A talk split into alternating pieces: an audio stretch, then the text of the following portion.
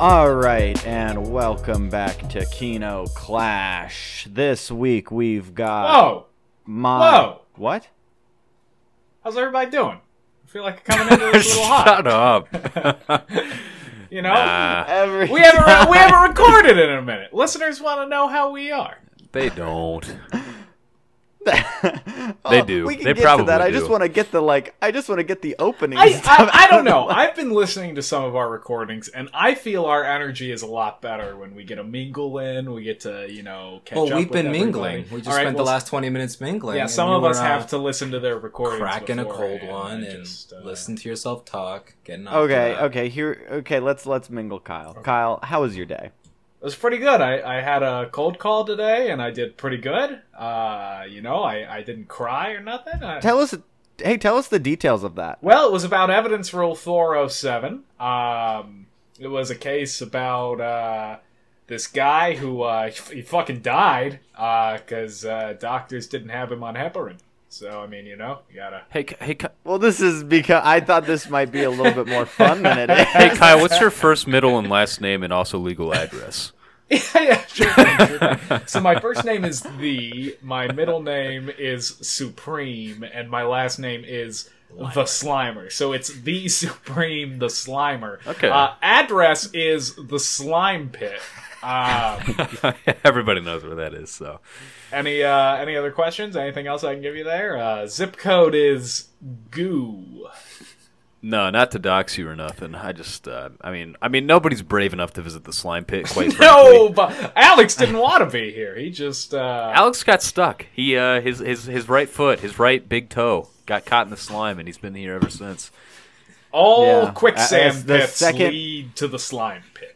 That is well, and really, the second you sensed his foot touching the slime, you just pulled him right underneath. Yep. Sure did. A ripple. All right, well, I feel we've wasted enough people's time now. I feel good about that. Oh, you think this is good? You feel like this is good? I think this is good enough. I feel warmed up. I feel lubricated. Yeah. No, we're 2.5 minutes in. I think flowing. Slime is flowing. I am oozing, ladies and gentlemen. I guess on that note, we know that Kyle, a.k.a. the Slimer, or rather, should I say the Slimer, a.k.a. Kyle, is here. The Supreme the Slimer. The Supreme the Slimer is here, a.k.a. the Supreme Kyle. Leader the Slimer. Yeah. The Grand Wizard. Okay, well, no, just the Slimer, a.k.a. Kyle's here. Ryan, is here. I'm going to reach out my parasocial tendrils and say hello to some people. Hi. Nice. Brendan, no title, is here as well. Yeah. And Alex, the Slimer's newest victim, is here. A.k.a. the Owl Man. That's what everybody's calling him on the socials. It is. We're calling him the Owl Man these days. This is episode 26, everybody. Isn't that crazy? That is kind of crazy. It just feels like one. We missed our 1 year. We did? Oh yeah. Yeah, August 30th was our 1 year. Yeah, I feel like we didn't upload until like November though, so it doesn't even feel like it. Well, for us, it's special. Yeah. We should celebrate the real one, right? Yeah. We should celebrate the November. The anniversary of the hour-long Green Mile explanation. Actually, that was earlier in August. No, our first ever decided Kino Clash was August 30th, 2021. We have been doing this for 1 year. I'm actually a little sad we missed it. I am too. I had a bit. But honestly, this is kind of fitting because 1 year later... And we're doing American Animals again? Go, Brendan. Segue! Okay, that's a terrible segue. The worst part about that segue is the cleverness of it comes entirely from a Letterboxd review that you liked about... Better Luck Tomorrow. So that's a real lame thing. That's like joke stealing. Oh, buddy. We're going to send you to the... I've got my own written down. I'll wait. Okay, good. I was going to say, we're gonna send you to the same hell pit they sent Carlos Mencia to. Anyway. Today we are talking about Better Luck Tomorrow, which is, I believe, my 13th seed? You're 13. Am I correct in that? 13. And that's up against the Lost City of Z, which is... Alex's 4 seed. 4. Okay, awesome. So we're going to be starting with Better Luck Tomorrow, and I'll get that description going. Let me just open up that Firefox tab. And there we go. All right, so Better Luck Tomorrow, directed by Justin Lin, is described as a group of overachieving Asian American high school seniors enjoy a power trip when they dip into extracurricular criminal activities. I think that's reasonable. I think that's fantastic. I think that's one of the better ones we've had. Yeah, it's short, simple, sweet, gets everything across. Yeah, I think the most striking thing about this movie, at least at first blush, is the fact that it's directed by Justin Lin, which I'm sure Kyle and I are going to talk about at least somewhat, judging by Kyle's, I think, pre-stated opinions of Justin Lin in prior episodes of this show. But I want to throw it to you guys. I want to hear what you guys thought about this movie right off the bat, who hadn't seen it before this time. I mean, I don't think any of us had seen it. I think this was new to everybody. I don't know, in the Discord call, not sure who chimed in first there, but I'm happy to go first. Please. So as somebody who had seen... Deliver us from this, as somebody who had seen Need for Speed Tokyo Drift, this was quite the surprise. I liked it. What can I say? I thought it was a good teen drama. I thought all the characters were really fun. It had a great kind of breakbeat early 2000s soundtrack.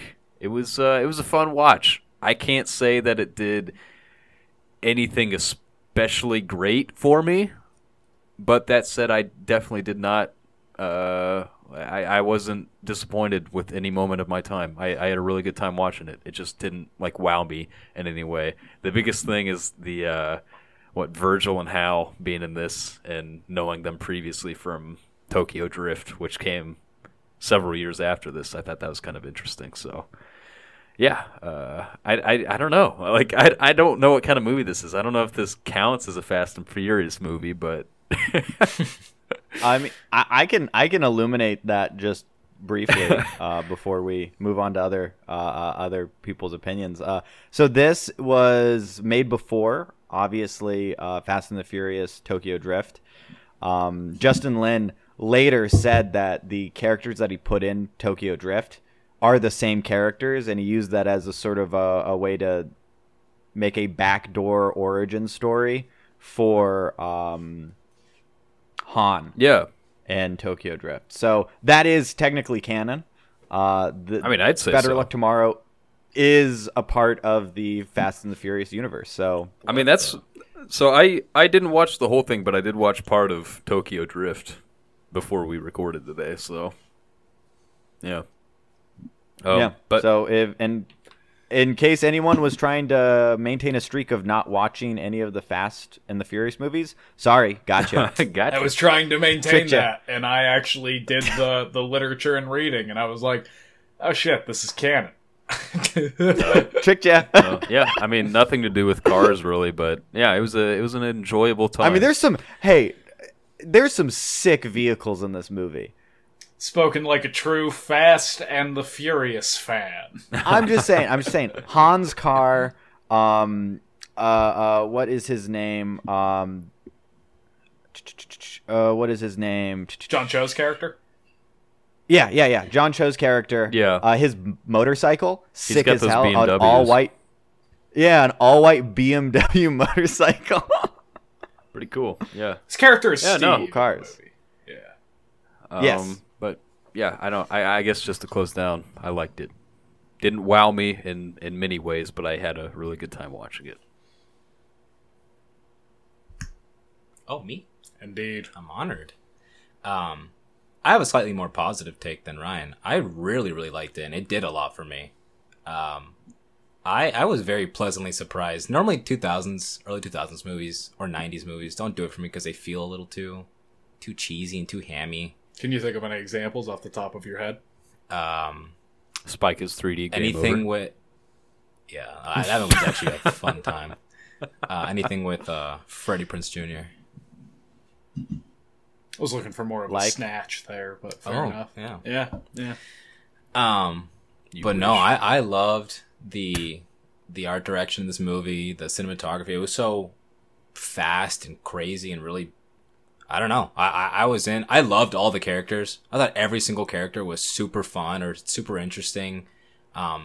Even the annoying ones, they didn't come off as super obnoxious, and I enjoyed seeing them on screen. Like Virgil got to be a little much, but every time he was on, I was like, you know what? Let's see what this guy's up to. And he's always up to something interesting. This movie took me for a lot of pleasant twists and turns. I really liked the way it ended. Super satisfyingly unsatisfying. And I can't believe it was made for the budget that it was made for. Wasn't it like $150,000? Is it $150,000? Yeah. Ridiculous. Yeah, and what was it? It was MC Hammer put up the money for it or something like that. Ridiculous. Absolutely ridiculous. It's an MTV Studios picture. Fucking not a real studio, does not exist anymore. Yeah, no, Justin Lin stretched that money out to its limits, and it shows. I loved everything about it.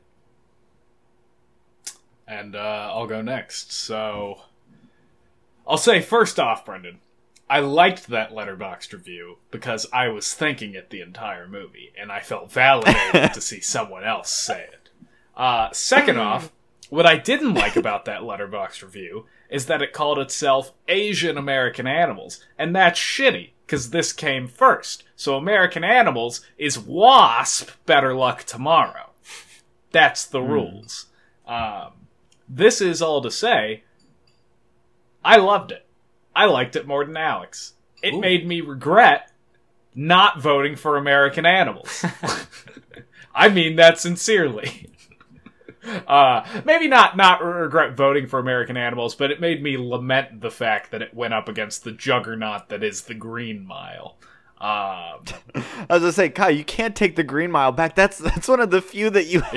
Yeah, no. I do love the Green Mile. I gotta separate bit from reality. But yeah, no, I loved it. I thought, number one, hats off to Justin Lin. My opinion has genuinely changed after this. I told you, Kyle. However, I'm afraid he might have lost it still. I'll be very on the edge of my seat to see what he comes out with next, because I still hate Star Trek Beyond. I think it's dog shit. But this is a really, really good movie, and the guy clearly has potential to make really, really good movies, especially with the $150,000 budget thing. Truly, yeah, I was floored. I loved this. Awesome. Yeah, this was another.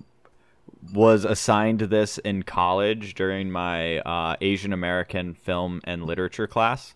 And boy, that class has done nothing but pay off. I found so much stuff that I just instantly fell in love with, and this was one of the major ones. I think that, when I first watched this movie, it was just so compelling. I love the way it's shot. It's shot on the shittiest film.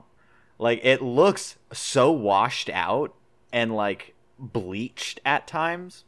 But I love that. It just, I don't know. I just love the way it looks. I love how the film looks like it's been deep fried at times. I love all the stylistic choices that Justin Lin makes, the quick cuts, the weird rapid editing, and fast forward and stuff that happens in the film. I think all that stuff works so well. The soundtrack, I love that it's this 2000 soundtrack, but none of it is super obvious music.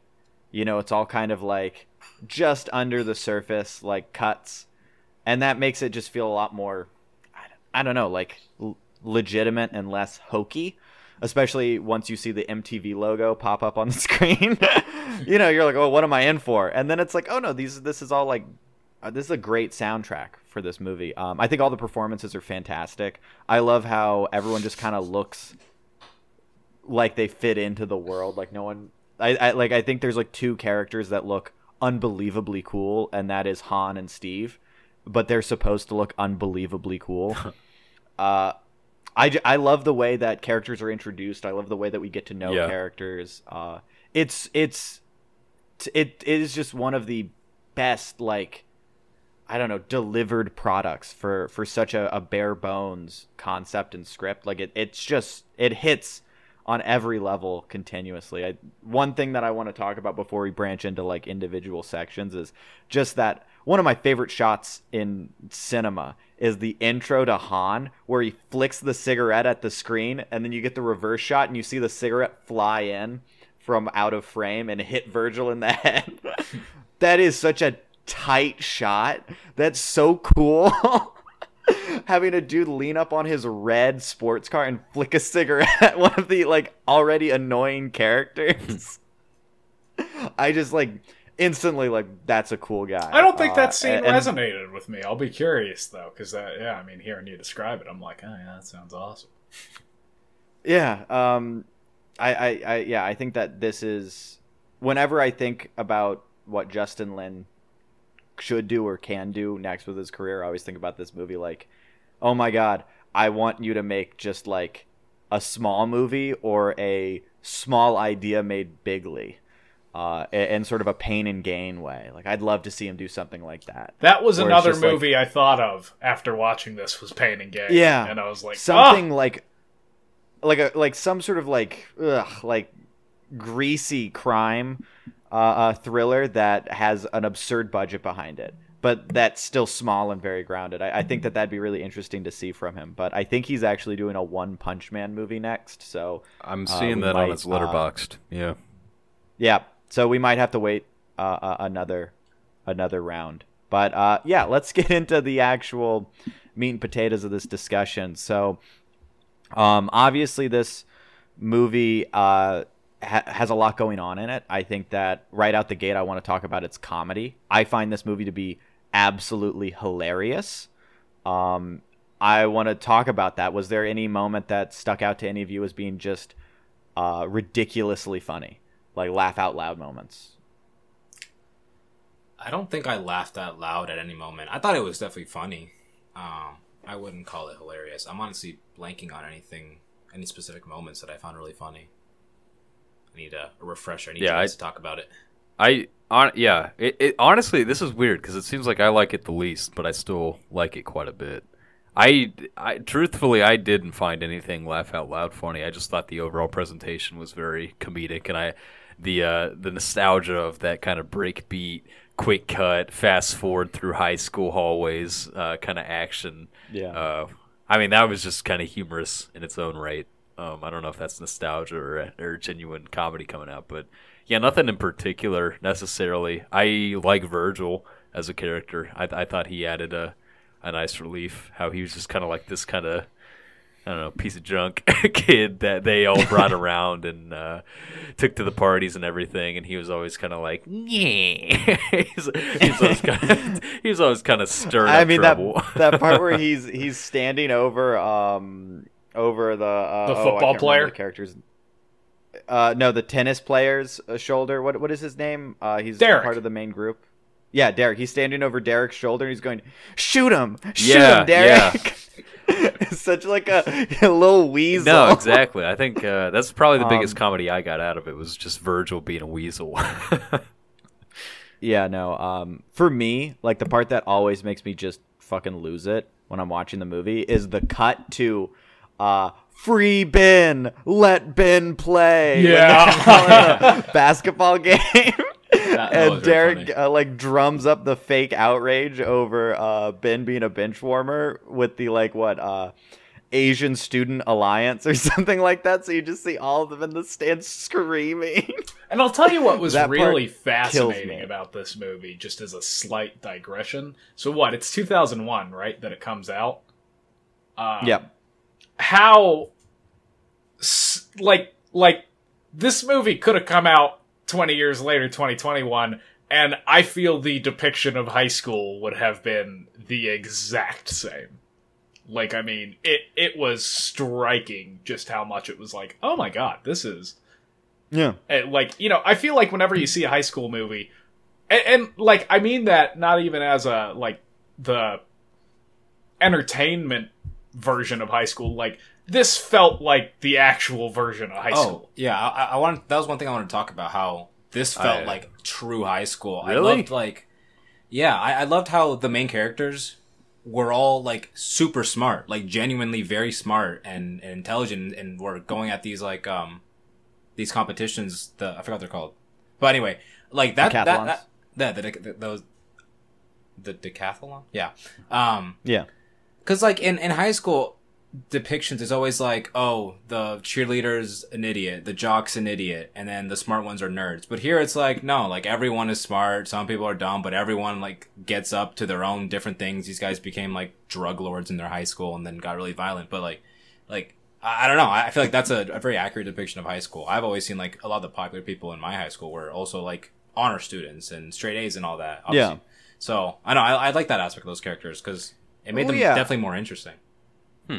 I think that this might be a person to person thing, and Alex, Kyle, and myself, we all went to the same high school, so we saw a lot of the same stuff, and I think that this kind of stands out to us particularly because we were in a lot of the circles that kind of dipped into the way that these kids behave a little bit, not in the like extreme ways, but we all knew honors kids who were throwing parties and stuff like that and acting a little bit rambunctious despite being, you know, honors kids, you know. So that's why it sticks out to me as being like this very like genuine depiction of high school, but I also completely imagine that that's not everyone's. Someone might have a more 1950s experience in high school, and that obviously isn't going to be reflected. It's interesting you say that, because I feel like more as someone who got to view both campuses through their years, I feel like more high schools are becoming like our high school, and without a doubt, and high schools like Ryan went to and I grew up in are, and Ryan, I think you would agree, our hometown is in a lot of ways stuck in the 1950s. I mean, I don't know, I just felt like this one was very much, it felt more like college students, both in like their look, how they looked like they were 30, and then also in their actions. They're like, I'm in 5 AP classes, like I know how to handle myself. Like, I don't know, it didn't feel very genuine, like how high schoolers talk. I mean, that is like stuff that we would hear at our high school. Yeah, though. I was gonna say, Ryan, like, I knew no so joke. Many people who overworked themselves and did 5 AP classes, then did 2 clubs after school, and then went home and did their projects and homework and came back and rinse and repeat. Like, I know, I can name. And then they were real assholes about it, and then believe it, that was their personality. I don't know, maybe I just hung out with different people, because I don't know, it just felt... Probably, well, that's what I mean. Like, there's a sense of disingenuity, like, with the writing for this for me, but I don't know, maybe that's just my perspective. It just... I think the look of the people were throwing me off as well, because there's no way anybody was under the age of, like, 23 in this movie. Han stood out the most. I think everyone else was pretty. I legitimately did not know Han was in high school for half of this movie. Yeah, I know. I thought the same. I thought he was it doesn't seem like he is until they say he got expelled. However, Ryan, I will raise you. There were many people in our high school that I did not know were students at our high school.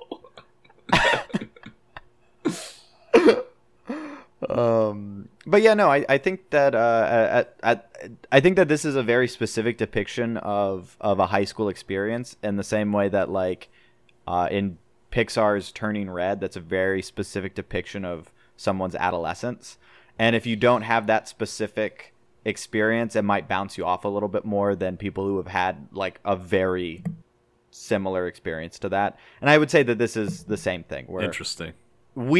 We all like Alex, Kyle, and I have had a very similar like high school experience to what this movie depicts, and so even if it is a little hokey at times, we just are bought into the concept. Like, we're not already going, this seems weird. Like, we're bought in completely. Whereas for you, it's having to sell itself a little bit harder. And maybe it doesn't live up to that expectation. For me, it really just seems like the cliche version of what you think honors high school is like. Oh, but it's so real, though. It's so real. Yeah. That's the thing. It feels fake, but when you're in it, that's how it is. At the very least, if you can't relate to that high school experience, I just find it very refreshing that the quote-unquote villains of this movie weren't the popular cheerleaders or the jocks. Like, there were people way more realistic and grounded. Yeah. We love that. I was about to do something that would have been redacted, so I did not. Kyle, drop a name. Drop a hot name right here. No, we're good. Write it up here. Okay. We could cut it, Kyle. I mean, we can cut it. I'm curious. Now it's not even gonna. It wasn't even a name. It was Alex saying, "You gotta cut this." Now. It was Alex saying. Come on, that one was just for me. I wanted to keep it to myself. I'll cut that out and I'll send it to you, and you can just have that sound. Thanks, just for you. Thanks, Matt. Anyway, however, that does kind of in a slight way. I can't use it. Don't. Can I just force a segue? Can I just force a segue? Yeah, just force it. Segue. How did we view our main characters? Because I, like, by the end of it, I was like, oh, these are bad people. Like, there was no... That was something I really liked as opposed to American Animals, is that there was no redemption whatsoever. And it was these are heinous people. Necessarily that, but, like, by the end, after, I guess, after they beat John Cho to death, like, everybody's true colors show, and I feel like the mirage was kind of cast away, and it's like, oh, we see...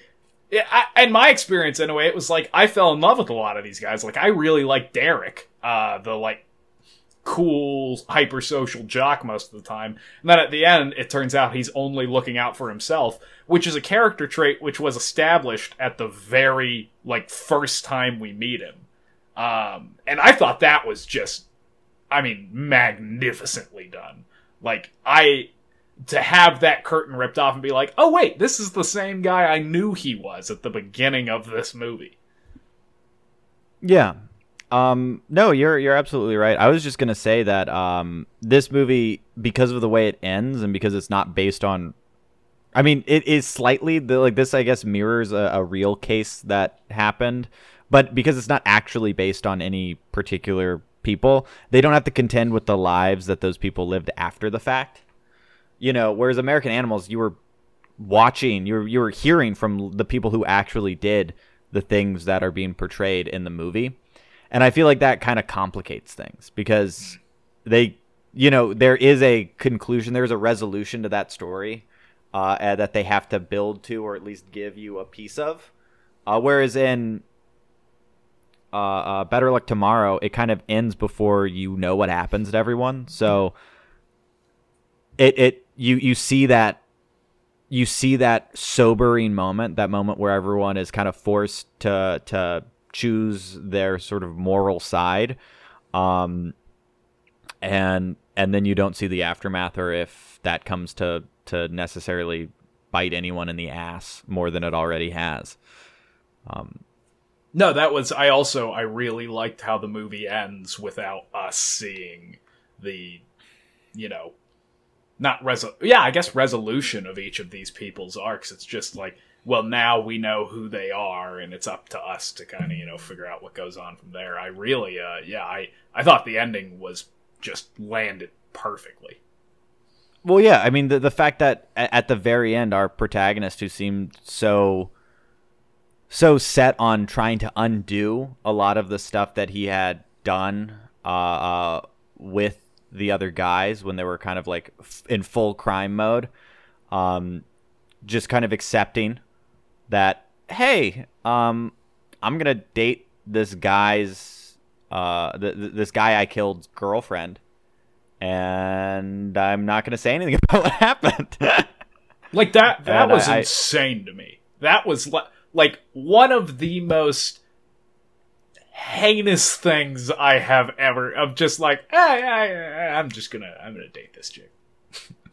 Yeah. Oh, that reminds me. Does anyone have anything they want to say about the characters before I move on to another topic? I mean, I've got a bunch. I loved all the characters. Like, can we circle back to more of what you're gonna say then? Because I want to bring up one particular moment that relates to him dating. What was her name? Kim? Don't think it was Kim. I don't think it was Kim either.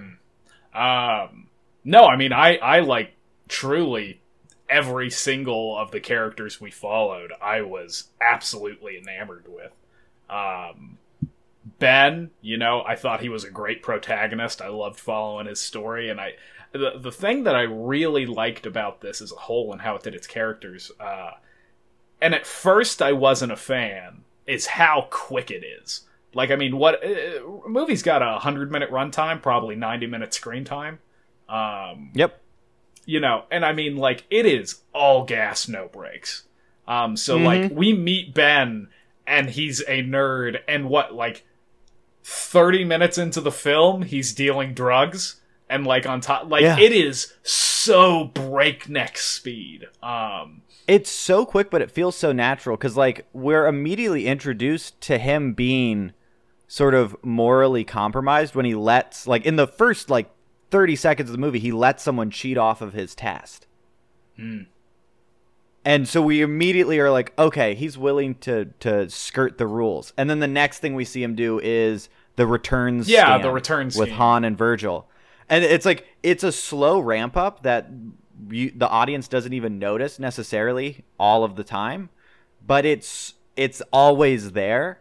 And it's always raising that bar, that stake as to what he's willing to do. So it feels natural. Well, that you can be 30 minutes in the movie and be like, oh my God, I can't believe he's doing this. But you're not like, I can't believe this. Like, it feels natural. To go one more sidetrack off of a sidetrack, that was another thing I just absolutely loved about this. And I kind of, again, found it not an antithesis, but like, parallel to American Animals, where American Animals sells the story of just how awful it is to do one act of violence. This movie sells the story of, oh, well, it's very easy to fall into it. Like, after you do one, oh, well, yeah, we'll just, you know, do this next criminal thing, and then we'll just do this. And then by the end of the movie, they're sitting there, and, like, I'm scratching my head, like, what are you fuckheads talking about? And they're like, yeah, why don't we just beat the shit out of this guy? Why, you know, they're like sitting there like rationalizing this jackass. Like, yeah, let's just beat the shit out of him. No reason behind it besides they don't like him and they want to teach him a lesson. And it's like just such a step above where we start. Again, yeah, like I said it at the beginning, I'm in love with a lot of this movie. I think it just it's fantastic. But well, go on. Oh, I was going to say, speaking of scenes like that stuck out to me, I really liked how the movie kind of pulls a bait and switch with the killing Steve scene, where you see it happen, like, you know it happened, like, you know he died in the house when they all go in to beat him up, but it cuts away back to the New Year's Eve party, and you go, oh, I guess that he's just going to die off screen. You get, like, maybe a minute and a half to 2 minutes of the New Year's Eve party, and then it hard cuts back to them violently killing Steve, and it just forces you to watch the whole thing. I think it also does I love that. A bait and switch of, like, when it happened for me, I'm like, oh, Virgil fucking shot him. Because, like, they set Virgil up to be the wild card this entire time. And Ben, you know, at this point is kind of reformed. He doesn't necessarily want to be here doing any of this. And then, spoiler alert for Better Luck Tomorrow, Ben bludgeons John Cho's head in with a baseball bat and kills him. And that scene goes on for so long and is so rough to watch when he starts to wake up. Yeah. Like, and he starts moving, and then Derek is like, Virgil, hold him. And then he just, pulls the, he pours, like, rubbing alcohol. Yeah, like ether or something. On and onto, like, a towel and just shoves it down John Cho's throat. Yeah. And you just see him bucking like a fucking deer for And like that spin they do with the camera at that point when they're just circling the room. I mean, like, yeah, it was truly as effective as a scene as the electrocution scene in American Animals. Like, I would say it's more effective. It's way harder for me to watch that just because it... I mean, they're not just electrocuting someone, they're fucking killing them. And it's just... it's so fucked. Like, the fact that they could go back, like, the fact that they think they killed him, he's still alive, and their reaction is, no, let's finish the job, instead of, oh my god, call 911, we fucked up. Yeah. I mean, and that's not even... So, the biggest thing for me... With the kind of that and leading into the ending, my favorite thing was that with even such a short runtime, this movie trusted the audience to make its own kind of decisions and interpretations of what happens to these characters. Like the movie ends on a very ambiguous note, and yet I feel like we knew enough about each of the characters to know kind of where they were headed, and I really like that. I like movies that don't just like... end with a title card like, oh, and then Virgil went on to move to Japan or something like that, you know, like play some 80s song, and then Han also moved to Japan. you have Han. He looks at his cell phone and it says Dominic Toretto. Yeah, like, I'm glad they didn't lean into any like hard ending. I like the ambiguous nature of it. I'm glad that it trusted its characters enough in what you've seen to kind of tell the rest of the story, or at least what you think could be the rest of the story. So that's one thing I definitely took from the bludgeoning scene. I like how they get to that point. And I agree that like the whole progression, it happens very, very quickly, but yeah, you don't really doubt it. 'Cause it's just like each thing, it's like, yeah, he did this. So that justifies this action, which justifies this slightly worse action, which justifies this heinous action, which justifies the end of the movie. So, yeah. Well, and then they have that character kind of call that out. But when Steve's ex, well, I guess current girlfriend, but soon to be ex, when they figure out that he's not coming back, is like, hey, Ben, have you ever thought about how sometimes you make a choice and it leads to another choice, and that leads to another choice, and you forget why you made the first choice altogether? You know, and that's kind of the point of the movie is it's just like, yeah, he made a choice here and it led to this and this and this and this, and it just kept going until, you know, there were consequences.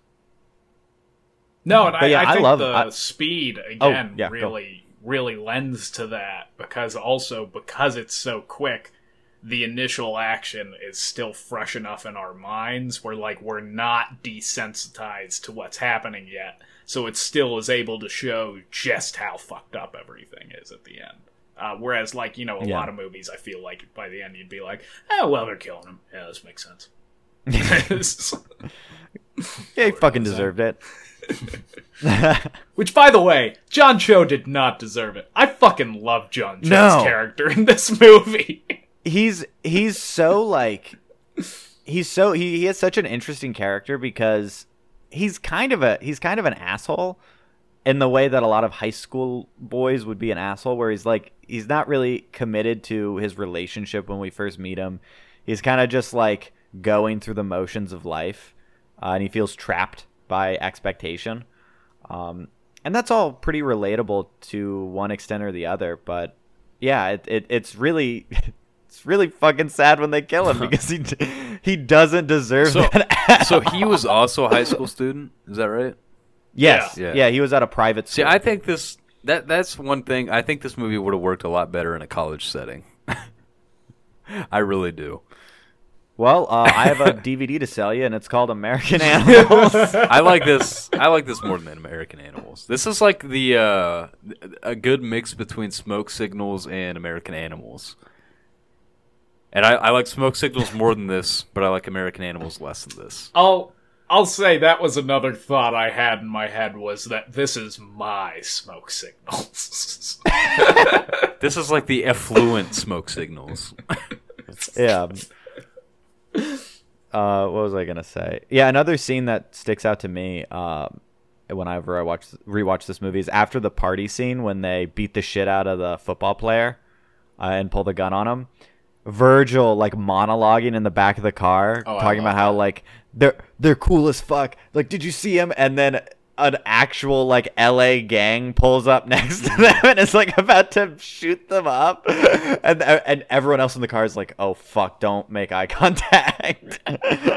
As Virgil quietly has a breakdown after he realizes that he's not actually the hardest motherfucker in the world. Like, that scene is just so great. Yeah, this movie just shines with this characterization. Every character is so unique and interesting, and that part stuck out to me too, because, yeah, I loved how quickly Virgil just kind of spiraled back into, like, a depressive state after realizing what he's done. His character is just so interesting. It's such a good, annoying character, because he adds to every scene instead of making you want him off the screen. Yeah, he's not a minion. I guess, yeah. Sure. He's not a minion, he's not a Groot. You know, you want him there. You don't want him off the screen forever. Now, where would Toe Mater fall into this spectrum? He would be more towards the Groot side. Interesting. So you're telling me if you were to make a whole movie about Toe Mater, that would... If I were to make a TV show on Disney+, yes, I would have it be about Lightning McQueen and Toe Mater driving across the country. Sure, I would do that. Sure. Write this down. What's interesting that I found character-wise is from reviews I read and also from my parrot Paige's opinion, it seemed like everybody loved Han the most, even though I thought he was the not necessarily flattest, but I mean certainly most static character of the entire movie. He was just cool as shit. I'm sure this is why everyone loves him. And definitely purposeful, but it's at the end when you see that he truly cares about Virgil as much as he does, and it makes you think back about just the slow-mo scene of him beating the shit out of Virgil in the alley. By the way, one of the just best scenes I've awesome. Seen in film. It is so good fucking scene. Good. But I know. Yeah. Well, and Han is just cool as shit, because even in that scene when he turns around, he's sweating and he just like slicks his hair back and throws the bat down. You're just like, God, this guy's so fucking cool. Yeah, he's cool. No, but just him in the hospital, just yeah, it speaks a ton to his character, and it makes you just reflect on how he acted out the whole movie, and then it puts into it kind of a different perspective. You're like, oh, you know what? This guy's a good guy. He just everything they anger. Do yeah. Again, I think that really just plays into how after the killing all their true colors are revealed, and then we see that Han is actually this very caring person. Virgil was not a psychopath, he was just, you know, incredibly weak, a kid. Yeah. What's the difference? Don't call him weak. He had his demons. Derek is a sociopath. Derek's a sociopath. Oh, that man. Yeah. Scary. Yeah, no, I mean, like, and then that, no, I truly, I hate to say, I didn't get much. Like, the characters were really fun. I didn't get much from the characters. Honestly, if you like Han in this, you'll like him even more in Tokyo Drift. Like, he's so much cooler in that. Oh yeah, by the way, we're all watching Tokyo Drift next, right? Like. I don't know. I feel like all the characters are just kind of like a side scene for this kind of cautionary tale of going too far, and that's what I took from it. None of the characters really spoke to me that much. I feel like Han in this, I don't know. Is that a big takeaway that people love Han in this movie? Oh, people love Han. I fucking love Han in this movie. He's cool. I really didn't get much from any of the characters, so I don't know. Maybe I can't speak to it, but... I mean, Han in Tokyo Drift is just such a bro, you know? So, I don't know. He really mellows out. Yeah, he does. Instead of cigarettes, he's eating snacks all the time. So, it's whatever. But, yeah, no, I did like all the characters. It just, yeah, I don't know. I guess that's as far as it went. I didn't, I wasn't super attached. I didn't think any of the actions were so surprising or mind-boggling or anything like that, but I was entertained for sure, without a doubt. I'm glad. I'm glad to hear this. I was honestly a little scared about this movie. In my head, I went, I think Alex will really like this movie. And then I didn't know about Kyle because of the Justin Lin thing, and I didn't know about you, Ryan. So I'm glad that everyone had a good time with this one, because I was like, I'm putting a Justin Lin movie on this list knowing the reputation that he has, but trusting that this movie is as good as I thought it was. So I'm glad. I'm glad. Yeah, I mean, tonally, I would call this similar to Tokyo Drift, but it's like I get different things out of it, I suppose. Tokyo Drift was like his next... It wasn't his next movie. I think he did like an army movie or something in between. But Tokyo Drift was like, I think, the next movie that had a lot of his style in it. And yeah, I think that's a solid movie in its own way. I think it's really funny that they put a guy with like a really thick like Texas accent in the middle of Tokyo. That's fucking hilarious. Yeah. And he's like, now howdy, man. You want me to drive the car? DK, what's that? It? Donkey Kong. Yeah. It's really great. Like like I said, totally, those are two very similar movies, and I think I like those about like this and that movie about the same. But so yeah, you know what? I'm gonna say it right now. If this one wins, I think we should give Tokyo Drift a watch. I mean, you know, way ahead of you, clearly. Yeah.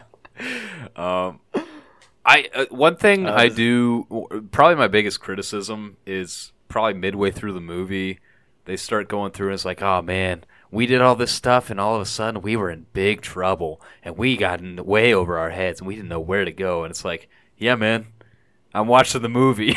Like, I don't need this voiceover to tell me that. That was like one of the only things I was like, yeah, that's like completely not necessary. I don't need that at all. Everybody can see the pile of crap you've gotten yourself into. Well, everyone can see the puddle of blood next to your fucking pillow. So, that was like, everything was really, really fun up to that point, and it's just like, I don't think anybody needs this. I don't know who this is for, but very small complaint, I guess, in the grand scheme of things. I will say that might be my favorite line in the movie is when they're talking underneath the boardwalk at the beach, and Ben's like, yeah, you know, I can't be doing this anymore or whatever. Like I can't. You know, I woke up with blood on my sheets today, and then Han just goes, "Stop ODing on that shit, you bitch." Yeah. That line is so fucking funny. Yeah. This is the dismissive nature of it. Is stop ODing on that shit, you bitch. So funny. How can you not love Han in this movie? He's fucking funny, man. No, I do like the characters, but yeah, I guess that's the only thing. It's pretty heavy-handed in how it goes about showing their kind of downfall. Like there's not really any subtle decline, but with the runtime, it's very excusable. I think honestly, yeah, I think that they had the narration in there to remind you that there is narration in the movie, because the narration is important for the ending to tie everything together, and there's, you know. I think they wanted to reincorporate the dictionary definitions and stuff like that, just to keep that. By the way, just to keep that going, and that's kind of hard to do without starting the narration up again. So I that's how I always take it, is like, okay, well, we need to check in with the inner monologue of Ben, and this is what he'd be thinking. And so I agree. It's in that middle part. It's a little bit on the nose, but also I don't want to lose any of it. Yeah. I don't know. I'd probably change some of it, but that said, maybe a second pass rewrite. I do think the like the kind of Polaroid character introductions, as well as the dictionary definitions that he's learning each day, I think that was such an integral part of the movie. I think that really adds a lot to the personality of the film. Just kind of seeing those definitions and how it plays into the events that follow and the scenes that follow, I think that was really well done. That kept me engaged, and I was like, "Oh, what a nice word, and what a nice scene it's describing." So yeah, I thought that was pretty tasteful. Anything else before we move on to final thoughts?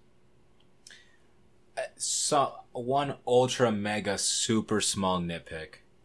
Really, it's like the only tiny criticism I have of the movie, and it's Derek gave me He reminded me of Keanu Reeves in that his physical acting, his like performance, his facial expressions were very good, but his voice doesn't really, he can't really act with his voice. And so anytime he kind of was like doing anything emotional and his voice just sounded very kiddish, I was like, oh, that kind of sounds weird. Except for at the end when they're choking out John Cho and he's like, it's all right, Virgil, everything will be okay. That's like the one time I was like, oh, you know what? Like his voice is really acting up to level. I honestly read that as him, like as someone who's seen this movie like several times. I always take that as like, yeah, he's a sociopath. Like he's pretending up until that point where he's not pretending. And he's like in the thick of a very high stakes situation. But to me, it feels like he's putting on a show the entire movie. And then that's like the one moment where the mask slips. And then when you see how he acts after they kill Steve, it's like, oh, this guy's fucked. Like this is an actual sociopath. Like, so that to me, that kind of recontextualizes everything, that he sees life as a game that he's trying to win, and he's just kind of putting on a show for the people around him. So that's how I take it. But obviously, that's all up to interpretation as well. No, I can see that. But at the end, after Virgil is in the hospital, and he visits and leaves, and it's like, oh, this is what we need to do, blah, blah, blah. That's another moment of weakness for the character, and I feel like, again, his voice didn't really hit up to par. That's fair. But, I mean, I still liked his characterization. I liked his acting. I liked his personality. It was a very fun character. I guess before final thoughts, one other thing I wanted to throw in is it kind of felt like Charlie Brown, where there's just no parents around at any point. Yeah, that's another reason. Well, so they I feel like it would have worked. Lampshade that. Yeah, they lampshade that at the start, saying like, yeah, I mean, as long as they kept their grades up, no one asked any questions, which I can say from experience, they just don't exist. The parents just are not there. Well, what they say that Derek's parents are like on vacation or they're no, gone I think they're like Canadians. Yeah. Yeah, like they're not there. Like they're literally not there, and I think they have like one line that's like that explains that. That's one of those other things. That was like I feel like this would have worked better as a college movie. I mean, you wouldn't even have to think about it. but I don't know. He's living in like a mansion, so you can tell that his parents are wealthy. You know, if he was in like a regular house, it'd be like, well, that's kind of weird that they would just leave him. But I fully believe that some sort of like rich LA parent would dip if their son is a senior in high school. But it's kind of like on the honor roll. It's kind of every character. You have to buy into that in order for it to work. Well, I do think this would work better as a college movie. Maybe that's one big thing for me. But I just thought that was funny. If they got any phone calls, they'd be like, womp, womp, womp, womp, womp. Well, also, it is really funny that, like, everyone's parents, whenever they need to be, are gone. I mean, I guess that's just them planning out their, like, their crimes. But, like, it is funny when they kill Steve and they're like, hey, Zeus, I'm gonna need at least $100 for this. Yeah, you can bury we can bury him in your parents' house, right? Like, like what the fuck?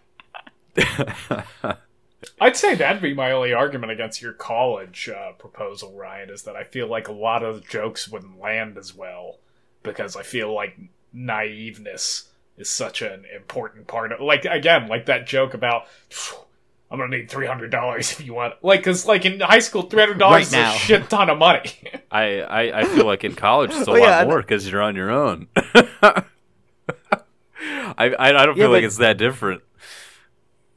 Well, but that's the thing. I guess it just it changes it a little bit. I guess, but yeah, like jokes like that, I don't think would land as hard, and especially when he goes and the wallet. Yeah, he goes fuck you, man, and throws the wallet at his chest. Like, that's what I mean. There's so many moments, even in its darkest times, that I'm laughing at this movie because it has like a very honest portrayal of like stupid teenagers that just kills me every time. So yeah, I love a lot of those like small little lines and moments. That's all for me. I'm spent. Spent. Same. All right, let's move on to final thoughts. All right. I kicked this off. It does seem like I probably like this the least out of everybody, but that's not to say I didn't enjoy it. I thought it was a fine movie with interesting characters going through a fun, if not maybe overspoken, journey. It nothing about it really wowed me. Nothing about it really stuck out to me.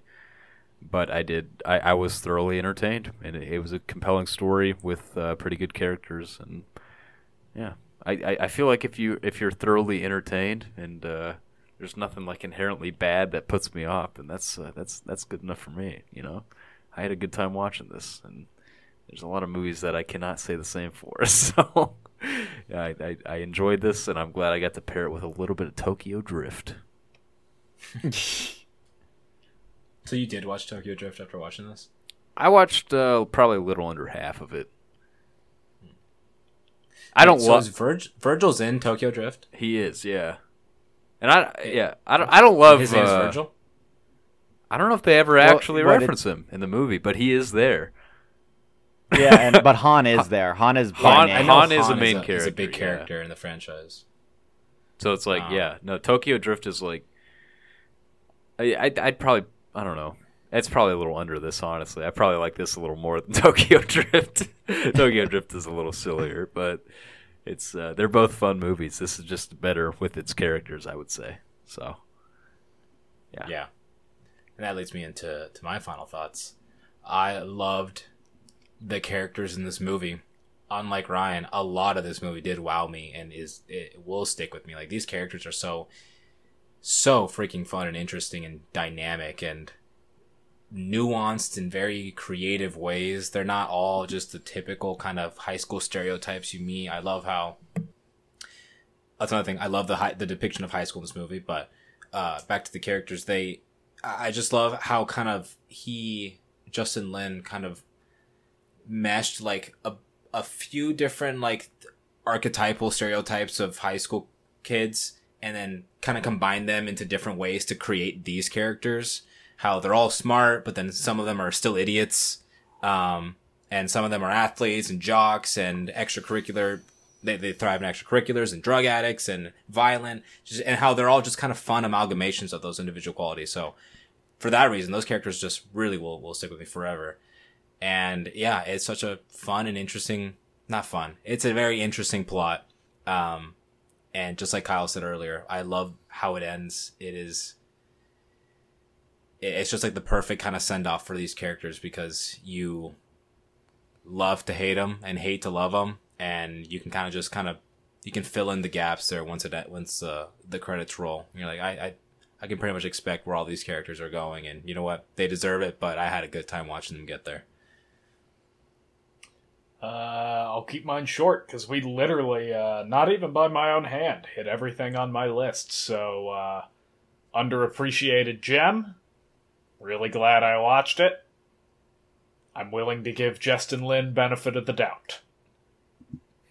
I think we just have to get him in like another situation where he's making like a small movie. I am excited. Like, I mean, especially now that he's off Fast and the Furious, that I hope he does make something like this again. I would be ecstatic. But yeah, we'll see. And my final thoughts, I'll keep them short and sweet as well. This movie is fantastic to me. I am the king of 2000s 90-minute pictures. It's my lifeblood. I live off these.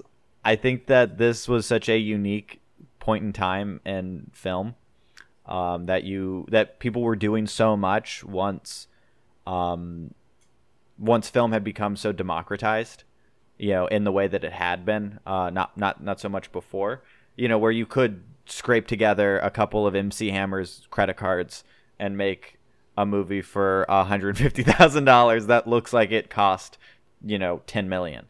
And there's just a lot of really great stuff that went kind of overlooked in this time period, and I'm always finding new ones, and I'm always excited to share them, because let's get back to this 90 minutes of pure fucking great cinema.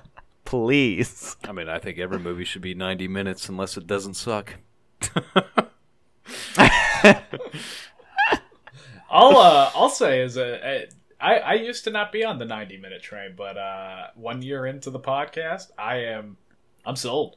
90-minute movies. It's a I don't disregard 2-hour movies, and I still appreciate them in a different aspect, but I have a lot of appreciation for a nice little clean 90 minutes. It's 10:30 at night, and I'm like, all right, I got time. Let's go. Yeah. Well, and also, like, there's a 2-hour movie, something like Lord of the Rings. Yeah, that probably needs to be 2 hours. Yeah. You're creating yeah, it's not only that, it's not even that. It's just like you're creating a whole world and universe that I'm having to be like slowly fed into so I don't immediately call bullshit on it.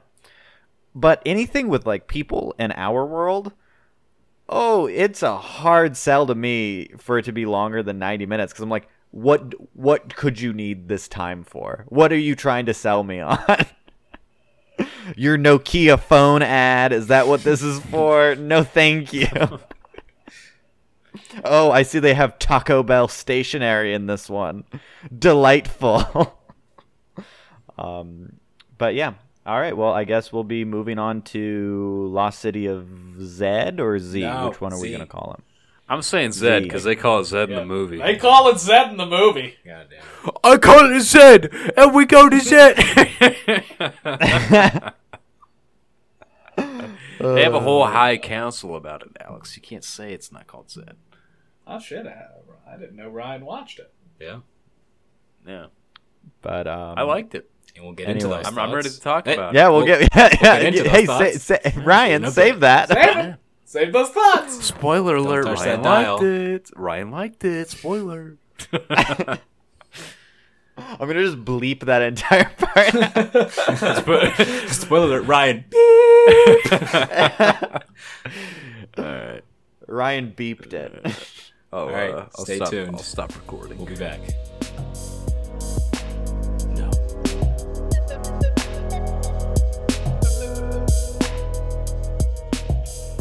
Oh, welcome back to Kino Clash, everybody.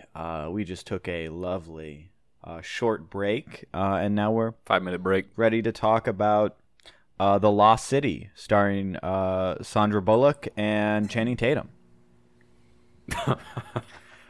Take it away, Alex. With surprise appearance from Brad Pitt. Yeah. Plan B Productions, a big mover and shaker behind The Lost City, so it only stands to reason that Brad Pitt would show up in this film. Did you guys see Bullet Train? Anybody here seen Bullet Train besides me and Alex? I have not seen it. I liked it.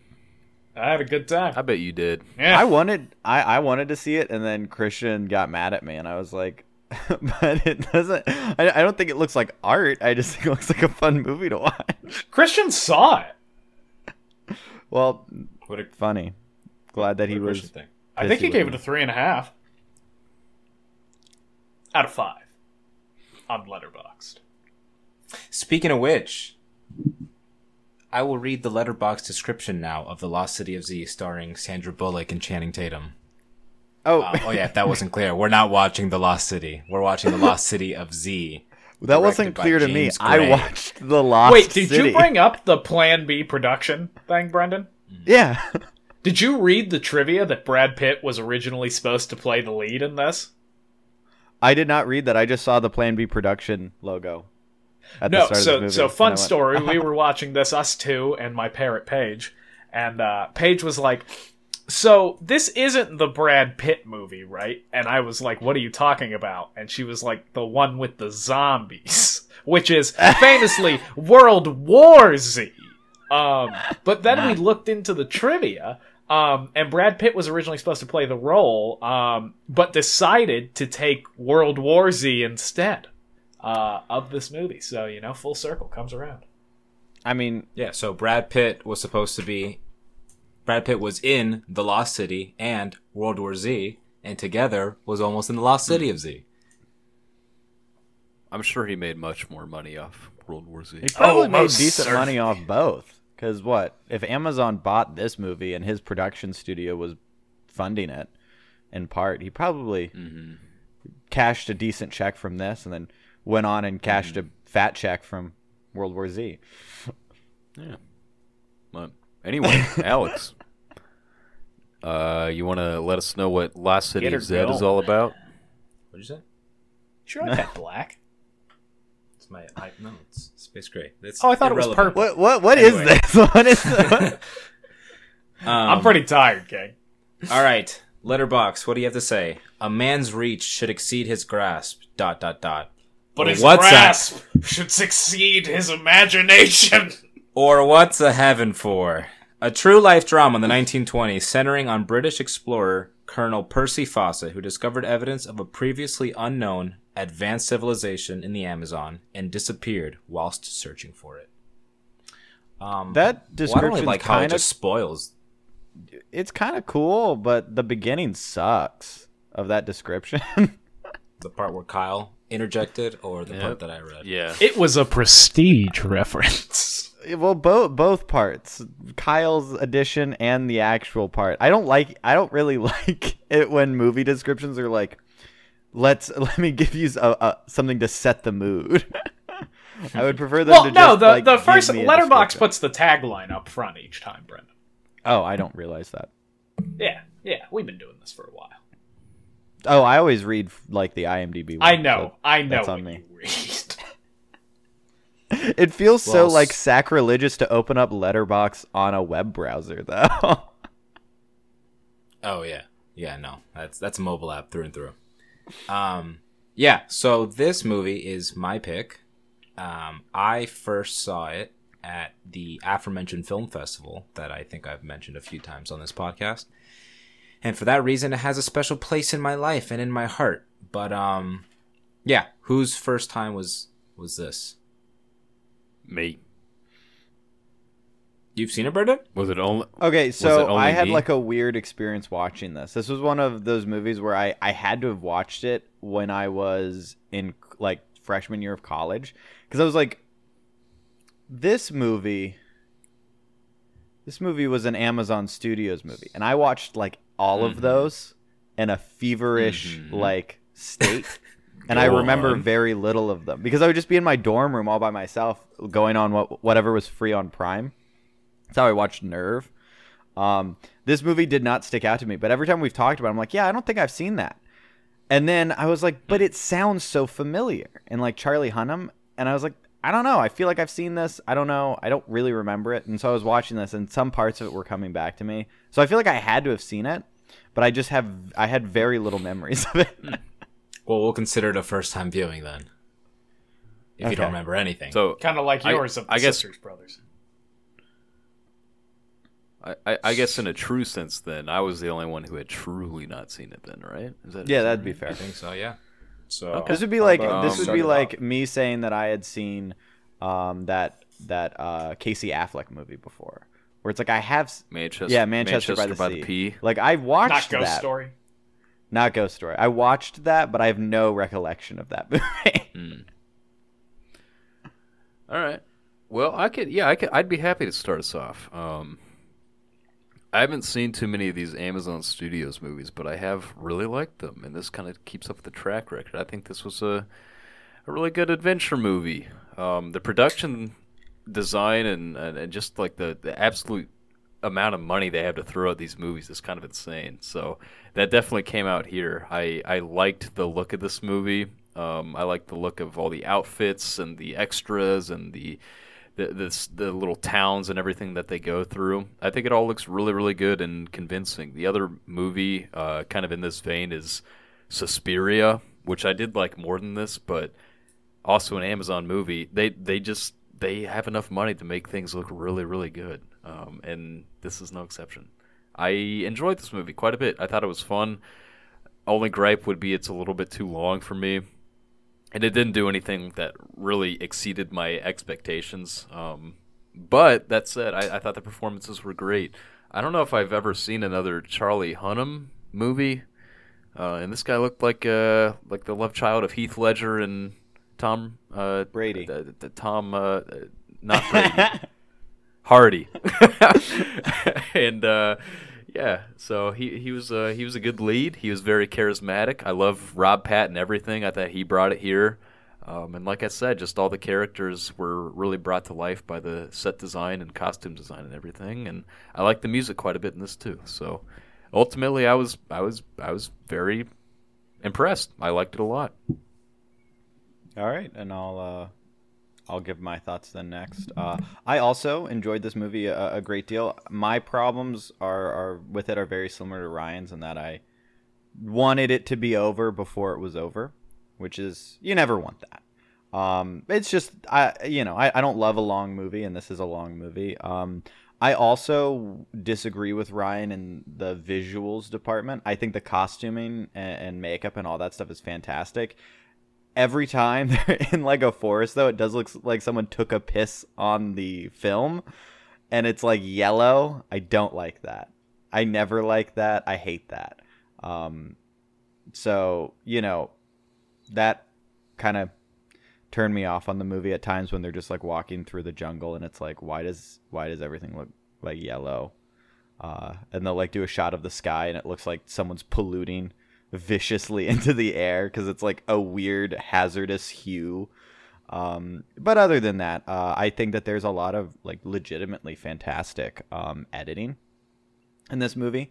There's some like match cuts that they do that I wasn't expecting and was super just, I don't know. I never wanted to take my eyes off the screen because I was always excited to see what the fun new cut or edit would be next. So that's always a good thing to have crop up in a film. I like the performances in this as well.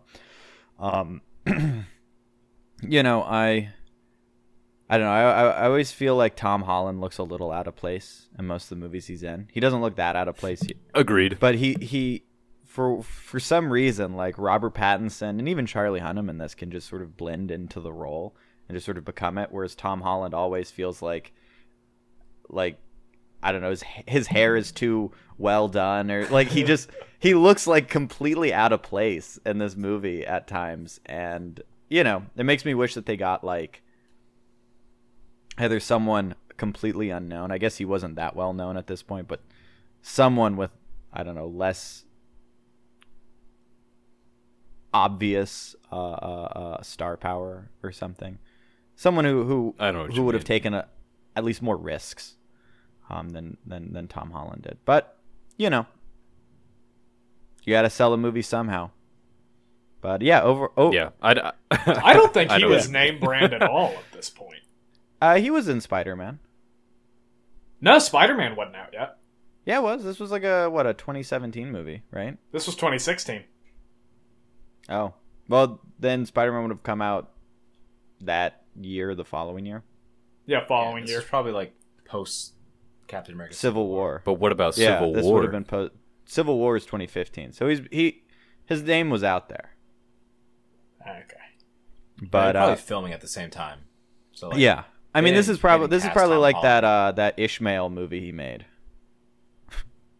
Which I always forget about. But that's the pot of the pea. Yeah. Something like that. Well, he made like a movie about Moby Dick and what it was like, what is that? What you're talking about? In the Heart of the Sea with like by Ron Howard. Yeah, with Thor as the pot of the pea, the other guy from that story. Ahab. It's one of the Hemsworths. Yeah, it's Chris. Anyway, okay. I like this movie. And I'll this is that late night vibe. We're all. We're all low energy this time. I also, I really enjoyed this movie. I watched it also my freshman year because me and Alex were doing a little movie thing where we showed each other movies. And other stuff. Wink, nudge. Their penises. Each other's bodies. Alright, let's, anything. No, so this was my second time watching it. I remembered really liking it, but, I didn't remember much about it. For instance, I didn't remember, what? What? Yeah, no, I I like the time period a lot. This is, 1900 to 1940. That's pretty much my jam most of the time. I like the exploration. I like the story. I mean, yeah, everything about it. Big fan. Like it a lot. Good time. Yeah, didn't remember R. Pats was in it. I did not remember R. Pats was in it. And boy, howdy, does he kill it like he always does. My God. Guy rocks. What were you saying, Brad? Agreed. I was just going to say, yeah, Waldo Pepper, he could have just swooped down at any moment. He could have crashed. We're about 20 years soon of Waldo Pepper there. About 20 years soon. Probably wasn't even flying yet. He was conceived yet? No, he was definitely conceived. Okay. He might have been being conceived at the start of this movie. That's crazy. Think about that in the canon of Kino Clash, everybody. This is like Better Luck Tomorrow, Better Luck Tomorrow and Fast and Furious. Really, this is the prequel to the Great Waldo Pepper. Better Luck Pepper. Yeah. I would say this, the Lost Better Luck Pepper. It's pretty good. Yeah, so a bit of the history of this movie, again. I used to attend this film fest that will remain unnamed. And Cannes, yep. It's Cannes. It's Cannes, everybody. And growing up, I went there every single year and have the greatest memories of, I think really my love for movie definitely was invigorated by that film fest, and that I just went in and watched everything that they pretty much put out, indie, semi high budget, short films, documentaries. And so pretty much everything I've seen in those first few years have a really special place in my heart. And this one, I think, was the first fairly big budget movie that they showed. I don't believe it was a premiere.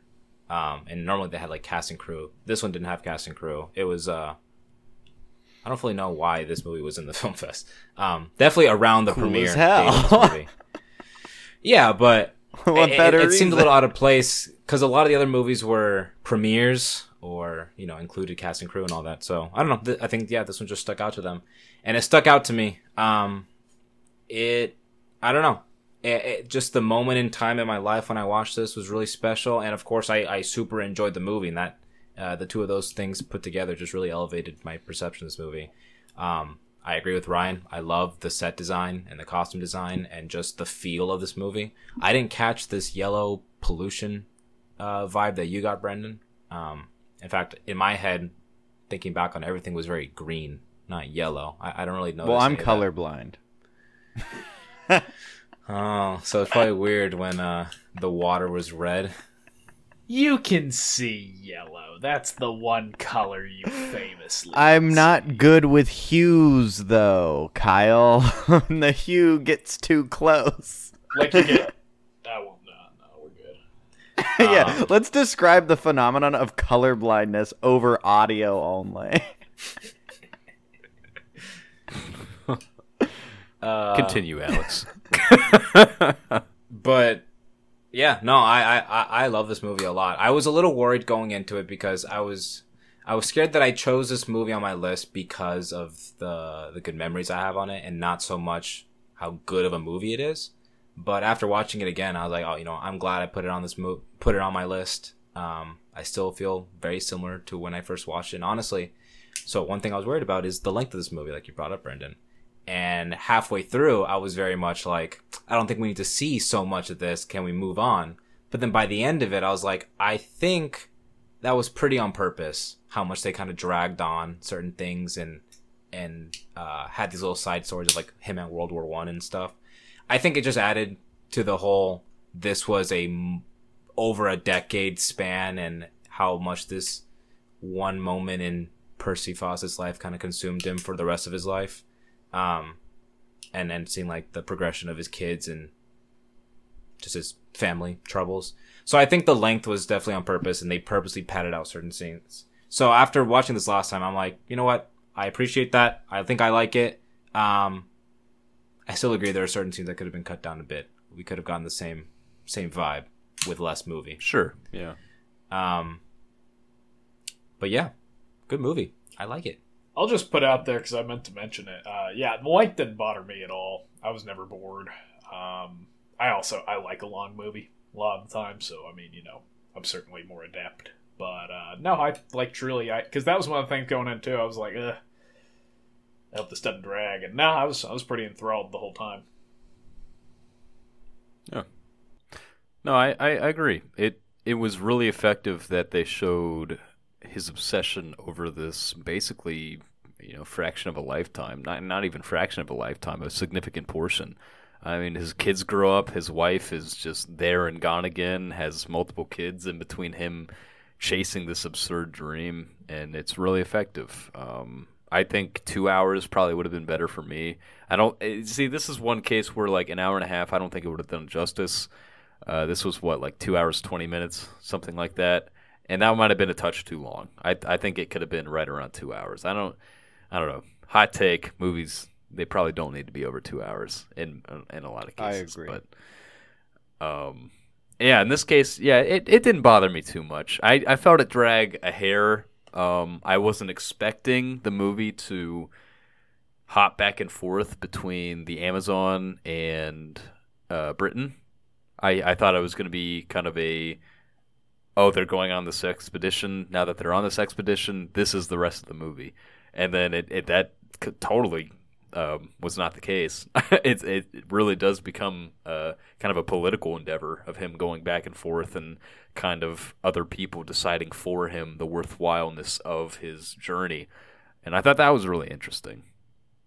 And that kind of played into the length of it and kind of the prejudice that a lot of the higher-ups in that society had in determining whether or not this voyage was even worth it. I thought that was also really interesting. So the length definitely played into it. But, like I said, things could have been cut, I'm sure. But overall, I was pretty enthralled by this journey. And I liked seeing the characters change as time went on.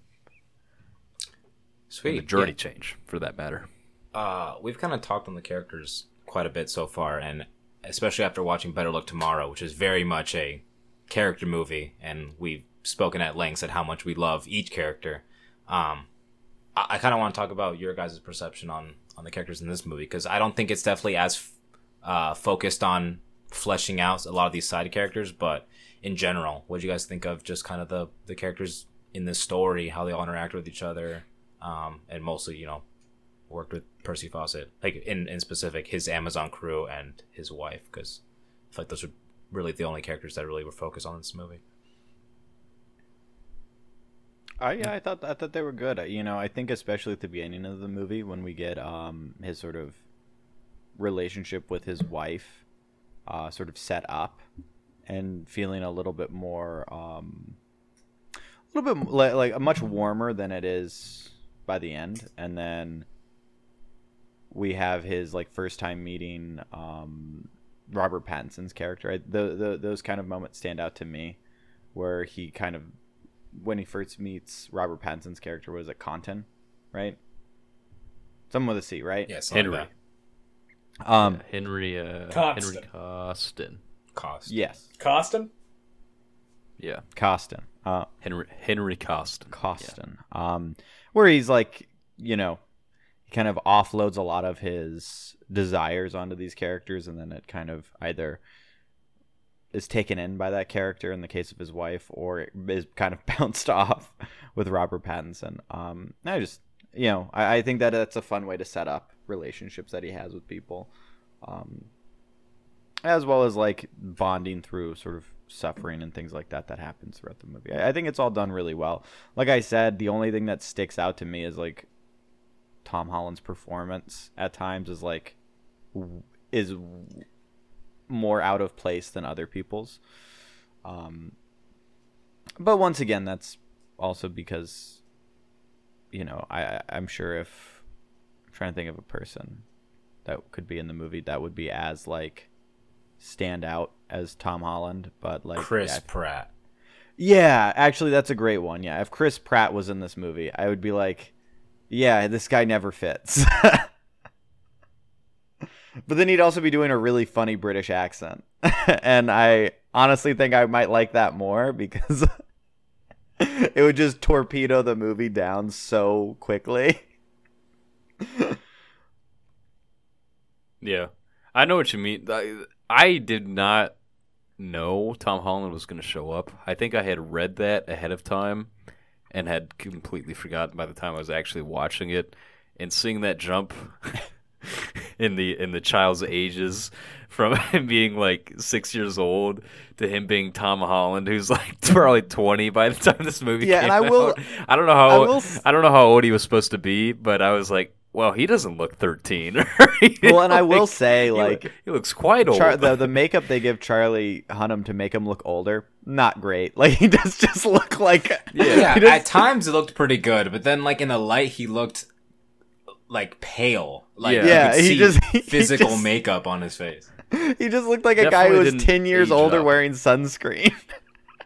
Yeah, that's that. Like, dried up sunscreen. That's a great analogy. And, like, by the time they actually went on their expedition together, the age of Tom Holland fit a little bit better.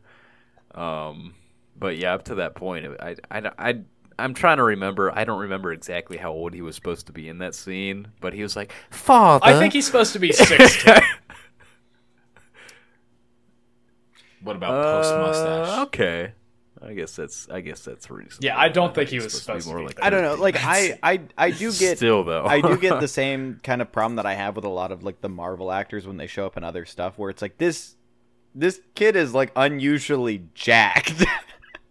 It was also where the his younger brother looked really really young then. I guess in that case, the age gap went from like a few years to like 10 years really really quickly. And that just caught me off guard. Puberty hit him so hard. he became like a 22-year-old like bodybuilder overnight. Yeah. Dwarfed his brother.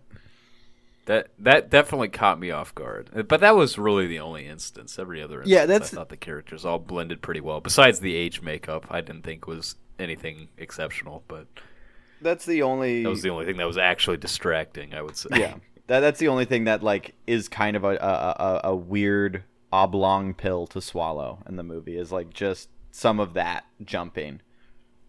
Mm-hmm. My biggest gripe with this movie is honestly Percy's relationship with Tom Holland. I never bought the reconciliation they had at the end, just because he almost became blinded by mustard gas. Yeah, what did you all think about that? Because I feel like that's probably the weakest part, how they sold us on their camaraderie. I don't think it was just that. Because, I mean, like, from the time when Percy, like, scolds him and is like, you've abandoned us, to the time when he's blinded is, like, 3 years, I think. Because he comes back and 1914, and then I think it's 1917 when he's blinded. And I mean, I don't know, the difference between a 16-year-old and a 19-year-old is huge. So I was just kind of like, Jack has matured more. He's seen what his father has tried to do for him. Because like I don't think it was the blindness. I think it was just like that he does so much for the family. But I don't buy that, because for maybe him serving in the war, that's one thing. But his second time leaving to go search for Z was all on his own accord, because the crowd was hyping him up when he was giving his speech. And so he literally abandoned his family out of his own choice. And so, I don't know, I feel like just being deployed to war, which is a mandatory thing that he didn't volunteer for, like, no matter who his dad was, he was going to serve in World War I. I don't know. I feel like if I was him, I wouldn't have justified that and been like, "That's fair. My father, I love you." But once again, that might come down to a performance thing. I don't, like maybe someone could have sold that better. No, I think it's just the writing. They just didn't. I don't think it gave me enough. Yeah, but like I don't know. Like I don't know that they're like. A performance can fill in gaps in writing, and I'm not on here just to complain about Tom Holland, but Tom Holland in all of his works, he's never like the best actor in whatever he's in, and there's plenty of examples of like terrible movies having great moments because an actor gives it something, you know? I mean, we've seen movies like that, especially. Like, I mean, you guys didn't like Snatch as much as me and Kyle, but, like, Brad Pitt gives a really weird role with some weird writing a lot of pizzazz and sells a lot of weird lines because of that. Same thing with Statham in that movie. And it's like, I don't think Tom Holland has that, like... Doesn't have the chops. Yeah. You know, because, like, I don't know. A different actor in that role. I mean, really, like, I'm trying to think of, like, honestly, a young Brad Pitt in that role, like, doing some Meet Joe Black acting. I mean, not the... Do it, Brendan. Not the accent. I'm not going to do it. Brendan, do it. Do it, Brendan. All right, I'm going to cut this part out. Just go ahead and... I'm just going to do a bleep over this entire part. Bleep this whole thing. Yep. Redacted. That's a lovely line that he says in Meet Joe Black. It's a bit of... It's kind of a mantra, almost.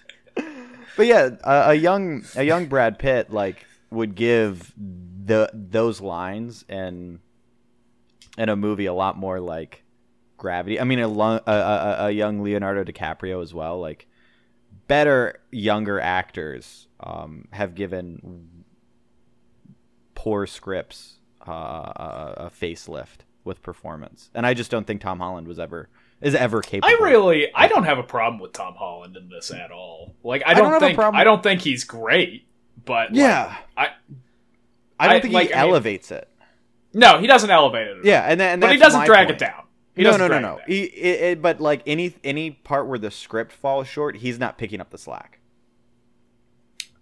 All right. That's a good way to put it. Yeah, I think I'd agree. Yeah, I think that is one point. The World War I stuff. Didn't really care that much. That was kind of a clunky portion for me. Oh, I like it quite a bit. Your number one movie is 1917. Shut up. I think that could have gone entirely for me. The heart of the movie was being in the Amazon. Those expeditions I thought were fascinating. The World War I stuff was worse than so many other movies. I think World War I part is as important as it is because of the one scene where he's about to jump over the trenches, and not a picture of his wife, but a drawing of the Amazon he puts up to his forehead before he runs over. And I mean, like, that's one of the best displays of obsession I have ever seen. I'm about to die, but... A little heavy-handed. It's pretty heavy-handed, but also I think it works in the context of seeing so much of the World War I stuff. If they had just cut to that scene, it would have been ridiculous. But getting so much kind of, I don't know, the movie earns that. To compare it to another sort of superfluous war scene in the movie Christopher Robin, you see Christopher Robin fight in World War II. And he, like, storms a building and he like detonates a grenade in it. Like, he fucking kills people in this movie. I don't know that we needed to see that because that never comes. Brendan, like, I do not remember that at all. It literally happens in the start of the movie. It cuts to him in World War II. Does it? Yeah, and it's like outside of just the fact that it's like, oh yeah, this like all this really traumatized him, so he can't imagine Pooh Bear anymore. Like, we don't necessarily need to see like the amount of violence that he went through, but in this movie it definitely earns that a lot more. No, I definitely agree with Alex again. Like, I think just I see where you're coming from, obviously, Ryan. Like, you can take this out of the movie and I don't think the movie changes much.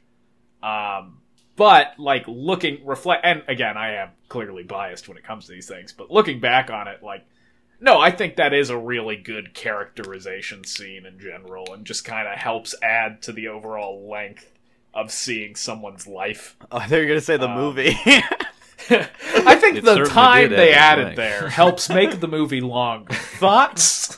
That's a great Harry Styles take, Kyle. Take on movies. I'm going to have to challenge you on that. But yeah, no, I mean, I can clearly see why. Yeah, I mean, you can take it out, and I don't think the movie changes a ton. That was actually, I mean, that's one part I completely forgot about until you guys brought it up. That was, the things I took from this movie were not that. Which trip to the jungle do you guys like the most? I like the first one. I like the first one too. I like how hopeless it felt. Well, yeah, and also the part where Robert Pattinson shoots the dude in the ear while he's pretending to sleep. That's cool as fuck. What was that really funny part? When they're in the court and he's giving a speech and he's basically like, will you all join me on the second expedition? Oh, and Robert Pattinson goes, tell! But one kind of likes it. Yeah. No, Rob Pat's, he's the best in anything he's in, but... I like the the second trip the most. I like when they have the Arctic Explorer. The dead weight. Yeah. And, the scene where they are floating down and they're saying keep it balanced and he's scratching the hell out of his leg is viscerally imprinted on my mind. It is horrifying. Yeah. I just like that first expedition because that's when it's really unsure. Nobody has any idea what they're getting into except for maybe the native that they're using as a guide. And then he abandons them. And I just like their kind of triumphant moment when they are able to track down their end goal and everything, and then they head back, and it's just very triumphant. It feels totally hopeless. It feels like the movie could have ended there, and then they're like, yes, we did it! And then it keeps going. That second expedition is definitely my second favorite, though. The third expedition doesn't do a ton for me. That's just kind of reiterating that they're so obsessed with this kind of unrealistic goal.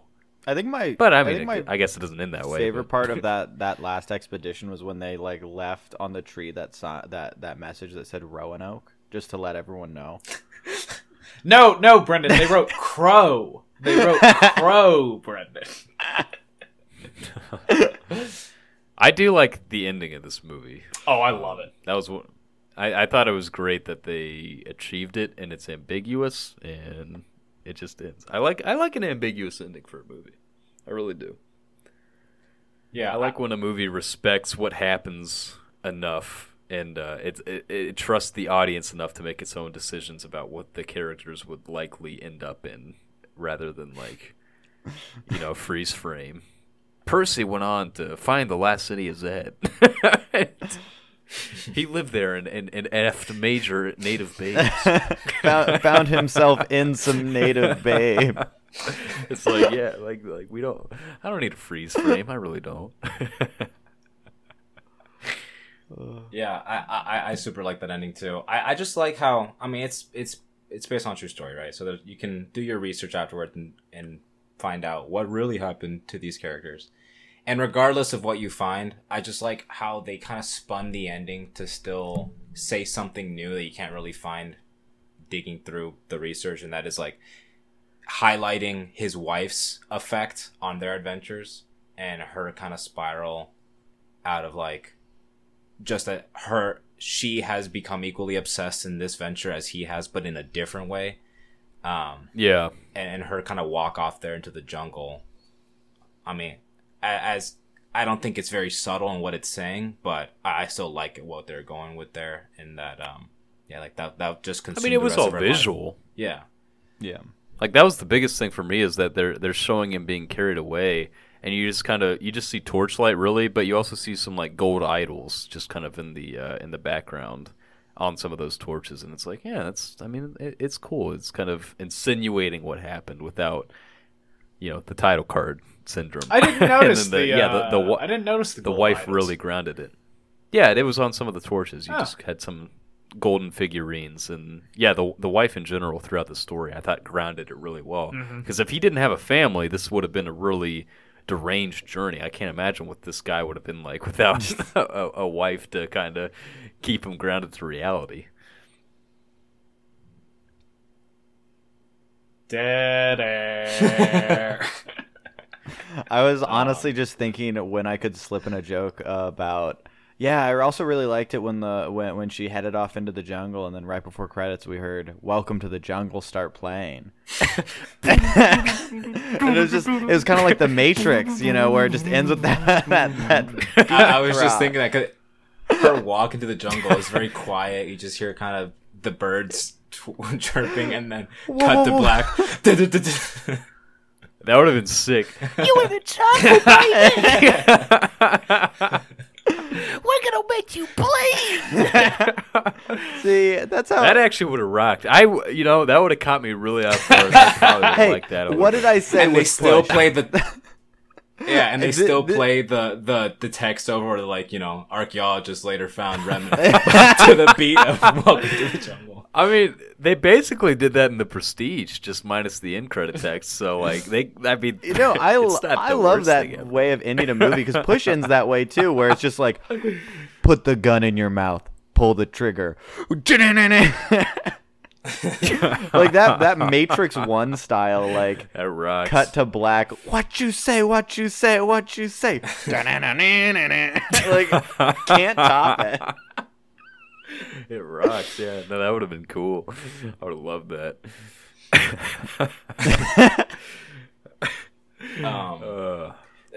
This is one of those movies where, and we've had those before, where I don't really have too much to say. But one last thing I wanted to talk about, is, which you brought up, Brendan, was the editing. I loved the look of this movie and the editing and certain moments. I do too. That just exist in the background when he's getting his fortune told to him, how they just kind of transport to the middle of the jungle. But like, you will carry Madame Zeroni up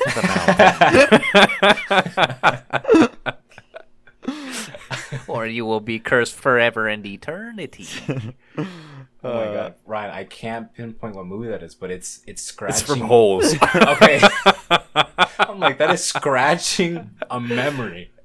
And honestly, with your delivery, Ryan, it was a little bit of "Drag Me to Hell" as well. Just a little bit.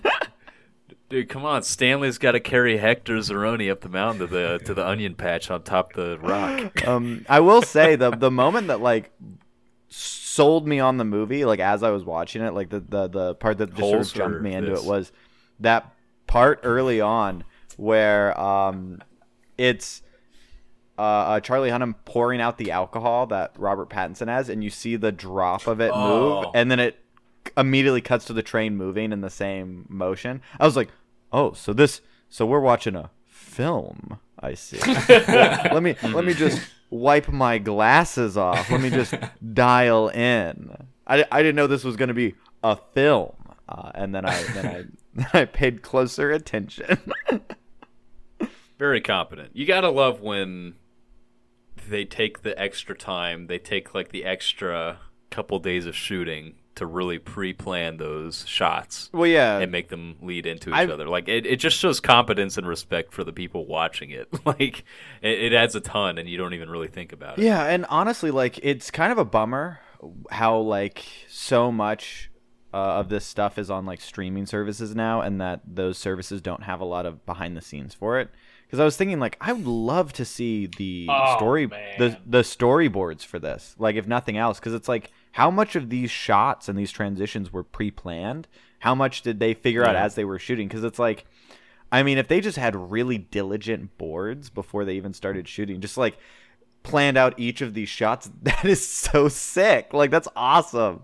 I mean, it's cool if they found those shots along the way or if the editor found them, but I just love the idea of them having these things imprinted on their vision from the start. Yeah. And also, it's very easy to make a jungle movie very samey throughout the whole thing, but I feel like every journey they went on completely different, felt very distinct in how they shot the jungle.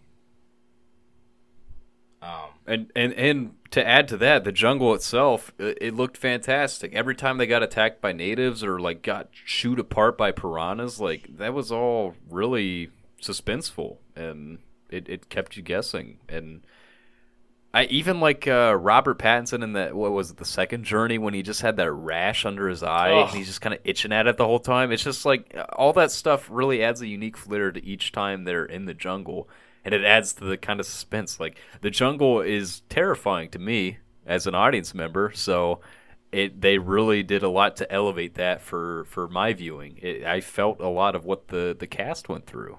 I really felt like their journey was treacherous. I didn't feel like they were on like the Disney World boat ride or anything. Oh, you mean the Jungle Cruise? Yeah, something like that. You mean the Jungle Cruise with Dwayne The Rock Johnson and Emily Blunt? Yeah. Yeah, it felt treacherous. It didn't feel like it's a fun movie. No. I'm waiting for the Christmas sequel, the Jingle Cruise. That's what I want to see. Kino Clash Christmas #2 coming soon to a theater. No, not a theater. No, play this shit in a theater. But yeah, yeah. No, I'm kind of with you, Alex. I don't have like a lot on this. I'm spent. I'm spent as well. I think it's pretty good all around. Yeah. So.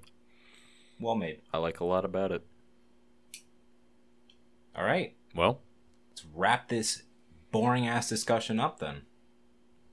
Ryan. Oh, I don't think it was boring. I think it was fun enough. I'm playing around. Yeah, kick us off. You're just goofing. Alex goofing over here, breaking what's going my on heart. Here? Alex, you're not allowed to be. Alex, you're the quiet. You're the straight man sedate. Of this here podcast. Yeah. Yeah, Alex, what's going on here? You getting us riled up? Alex throwing in jokes, acting a little goofball. Oh, I'll do final thoughts, but only because you said so. Yeah, I really liked it. Like I said, I was pleasantly surprised. There was a lot that I really enjoyed about it. The expeditions were, like I said, very suspenseful. The acting was great and brought a lot of it to life. The narrative as a whole, it didn't do a ton for me, but it definitely kept me engaged, and the only thing I would change would be the runtime. So, yeah, I really enjoyed my time with this. Amazon Studios, they have money. And I don't give Amazon any credit for this. I mean, this movie was made and they just bought it. yeah. They have money. That's what I'm saying. They have money. They can buy good movies if they want to. Final thoughts for me. Really cool movie. Really fun to see a movie made with this much attention to detail. You know, I'll have problems still with the, I guess it would be like the color grading of some of the forest scene or jungle scenes. I don't know. I just like a less greeny yellow looking nature than what they give me. But other than that, I really enjoyed this one. Would definitely recommend it. I think the worst part about this movie is the fact that it does open with, like, what is it, like a 60-second long Amazon Studios opening that is equal parts disgusting and garish. Like, why would I'm going down Main Street, USA, and then, ooh, it's a cinema. The thing Amazon is putting out of business. Oh, and they have their ugly ass website logo with studios. Exact words when it popped up were, why don't you guys have a different logo for this? Yeah, right? Like why not something that's a little classier? They have one now. Do they? They changed it. No, yeah, no, for the new Lord of the Rings show, it's Prime Video Studios or something like that. Let's take video out of that. Prime Studios sounds better. Prime Video Studios sounds like they were shooting porn in the 80s. Like, and they're selling on, like, VHS tapes. I don't remember. Like, yeah, Prime Video Studios, the makers of my favorite Betamax. Like, come on. Well, I guess... Wait, is it me? Is it my thoughts? Yeah. Oh, I thought it was time. I like this here movie. I like how green it is. I like that World War I's in it. That's like my favorite war. I really like 1917. You just started going into your review. Oh, what happened? I lost it for a minute. I like how it's shot like it's one shot. Yeah. I think my favorite part about 1917. No, I really do. I think above all, I think it does just look fantastic because, as Ryan said, they have a lot of money. But also... no, don't give Amazon any credit for it. Well, Brad Pitt has a lot of money. And he Brad made Pitt this movie, too. With his contraceptive-ass production company. I think the story is just so freaking cool, though. Like late exploration is such a neat area. And yeah, no, I mean, just... All the like honor politics that are in it, and just it's right up my alley. I love it. Yeah, I didn't talk about that. Oh, Emperor Palpatine's in this movie. Sorry. Oh yeah, I forgot Ian McDermott was in this. Emperor. Yeah, a lot of fun. I am the Senate, and you will go to the Amazon River. You will find source. Carry on, Alex. No, but we didn't. I didn't talk about that, but I agree. This time period of just like. Where we don't have high-resolution maps of every corner of this Earth, and we still have to, like, in the quote-unquote modern age, we still have to, like, traverse places and still map it out and discover. I think that's such an interesting little period. And I love that that's kind of the setup for this adventure. Yeah. It's kind of, you know, it's a different take on the hero's journey, because he's kind of like, I don't want to fucking do this, but all right. It was a good hook. Yeah. Yeah. Yeah, I love this movie. Great time.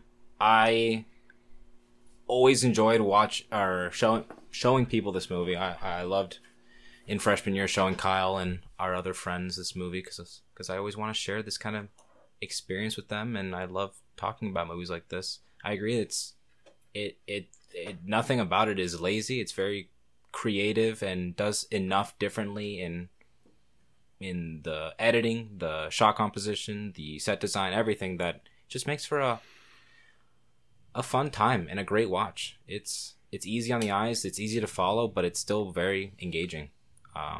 Yeah. Let's pit these movies against each other. Let's get it going. I have no clue how this one's gonna turn out. I'll start. So I'm not gonna hide anything. I'm picking Better Luck Tomorrow. It's short, it's sweet, it makes me laugh. I think that it takes more risks than Lost City of Z does, and I think that those risks pay off incredibly. There's not a single member of the cast that I'd want to replace in Better Luck Tomorrow. I think everyone is fantastic. I think the chemistry is always there. And then, I don't know, it just feels like such a... powerful 90 minutes that you are a passenger of, whereas Lost City of Z is really cool and it's super interesting, but I at some point I want to get off the boat. You know, I want to go back to my own life. So you know that's where I'm at. But yeah, Better Luck Tomorrow. My vote is for them. Man, I haven't fully decided what my vote goes to. These are two very different movies. One is slow and methodical, and one is very quick, jerky, and violent. So they're two very hard movies to compare. Of course, I said a bunch of great things about Better Luck Tomorrow, and... The Lost City of Z has a very special place in my life. But honestly, I feel like after watching these two movies, the one thing that's kind of putting it over the edge for me is that Better Luck Tomorrow was a new movie for me. And so I was completely unaware of anything. I didn't even know what the plot was about. And I was very pleasantly surprised with everything about it. And then watching The Lost City of Z, as much as I love it, I don't know. I feel like it being my fourth rewatch or whatever, I can't. I didn't have as much new appreciation for it as I did for Better Luck Tomorrow. So, my vote, I think, goes for Better Luck Tomorrow. You are shitting me right now. It was just so creative, super engaging. I love the runtime. And I mean, ask me on any other day of the week, I might pick Lost City of Z, but. I think just for the sake of pitting these two movies against each other, that one was just very fresh and very new for me. And so I got that. That definitely adds to my appreciation for it. I'll go next. I just popped my finger really hard. pretty sure Alex scuttled his own movie. Because I am voting for Lost City of Z. I love Better Luck Tomorrow. I think it's a better movie. I think everything it did was riskier, which I appreciate. But this kind of goes back to the Operation Avalanche inception. Like I said, Lost City of Z is everything I love. Like, I mean, it's just, it starts at the top of the mountain. Meanwhile, so like, as far as admiration goes, it's no contest. I am in awe of Better Luck Tomorrow. But like, yeah, this is like, oh, hey, Better Luck Tomorrow is this really like good book, you know, and you read it and you feel great. And Lost City of Z is heroin. And at the end of the day, yeah, I'm gonna take heroin. No one cut that sound. We got no one cut that sound clip podcast this week. Wow. But yeah, so my vote's for Lost City of Z. That's surprising because of how kind of low energy you were in this discussion. And I'm very tired. No, I know, but also how positive. He's coming down from the heroin, Alex. Yeah. No, I got to say I'm surprised. I thought it was going to go 3-1. I thought I was going to be the only one. Well, no, sorry. I was going to say, oh, did I really shoot myself in the foot? I was. Well, you were very positive on it, but I was expecting. Yeah, I thought I was expecting a tie today, and I guess that's what we're going to get because I am voting for Lost Cities. Oh my God, you scuttled your own movie. I'm not going to take back my opinion. Go on. I liked both of these, but as far as like what I look for, I thought Lost City of Z was just, I don't know. I'm not even going to say, I think I will say better. I think it had a higher, obviously, production level, and I thought it was a lot better made. Better Luck Tomorrow, it probably had a lot more heart, though. I'll give it that. And I really appreciated that. It was a really fun watch. I liked it a lot. It didn't do so much story-wise to kind of keep me engaged, whereas Lost City of Z, I really liked all those expeditions and everything, so that is what would keep me coming back. As far as rewatchability, I don't know, I'm not like dying to rewatch either of these. However, I wouldn't scoff at rewatching either if the opportunity came up. I guess I'd probably watch Better Luck Tomorrow before Lost City of Z, honestly, but I mean, that said, I do like Lost City of Z quite a bit. I thought the characters were great. Set pieces were great. Really well shot. Great score. Great acting. So those are the things that are going to sell me every time. So I'm voting that way. And that does make it a tie. What I'm hearing, and Ryan, the Letterboxd scores on this are Lost City of Z with a 3.4, which I feel is quite low. And Better Luck Tomorrow with a 3.5. I was going to say, these are two really oddly low scoring movies for no fucking reason. No, Better Luck Tomorrow actually has me head scratching. Lost City of Z, I can see why people would put it low, but I'm like, it's still. Yeah, but you'd think that this those is like, fucking Tom Holland fans would have put it over the edge. You know what I mean? Like, it's not. I don't think it's a first. I think I've literally done this to my own movie. You have not. No. I did this. Voted against my movie and caused it to lose. I did this to my own movie. No, because it was still 3-1. This is the first tie that someone scuttled their movie. I mean, Better Luck Tomorrow is just... They're both super great movies. And again, the weather could have changed today and I would have flipped to the other side. But just what's doing it for me is that it was just a completely fresh experience to me. And so that definitely kind of biases my perception of it. And don't get me wrong. Again, in fact, you said Better Luck Tomorrow is probably a better movie. I might say Lost City of Z is a better made movie for my tastes. Oh, that's where I'm at. I think, I think that's without a doubt. I don't like Better Luck Tomorrow because it's the best. Like, there's clearly like weird things production wise with it because it was paid for with MC Hammer's credit card, but like I think that it shines almost like how you felt about Dread. I think it shines in spite of those things because I don't think that they detract visually from the movie. at the end of the day. Whereas my opinion on Dread was that those things did detract from it. So I am shocked. I am genuinely... I'm not sad. I think it's going to hurt in the morning. I'm having fun. I think you're going to wake up. It'll be real sad. But either way... Kyle knows all about how bad it hurts when your movie loses. So you should probably... Do we want to have a fun attitude perspective Kino Clash stat real quick? Alex and Kyle have the same record right now. Whoa. Shit.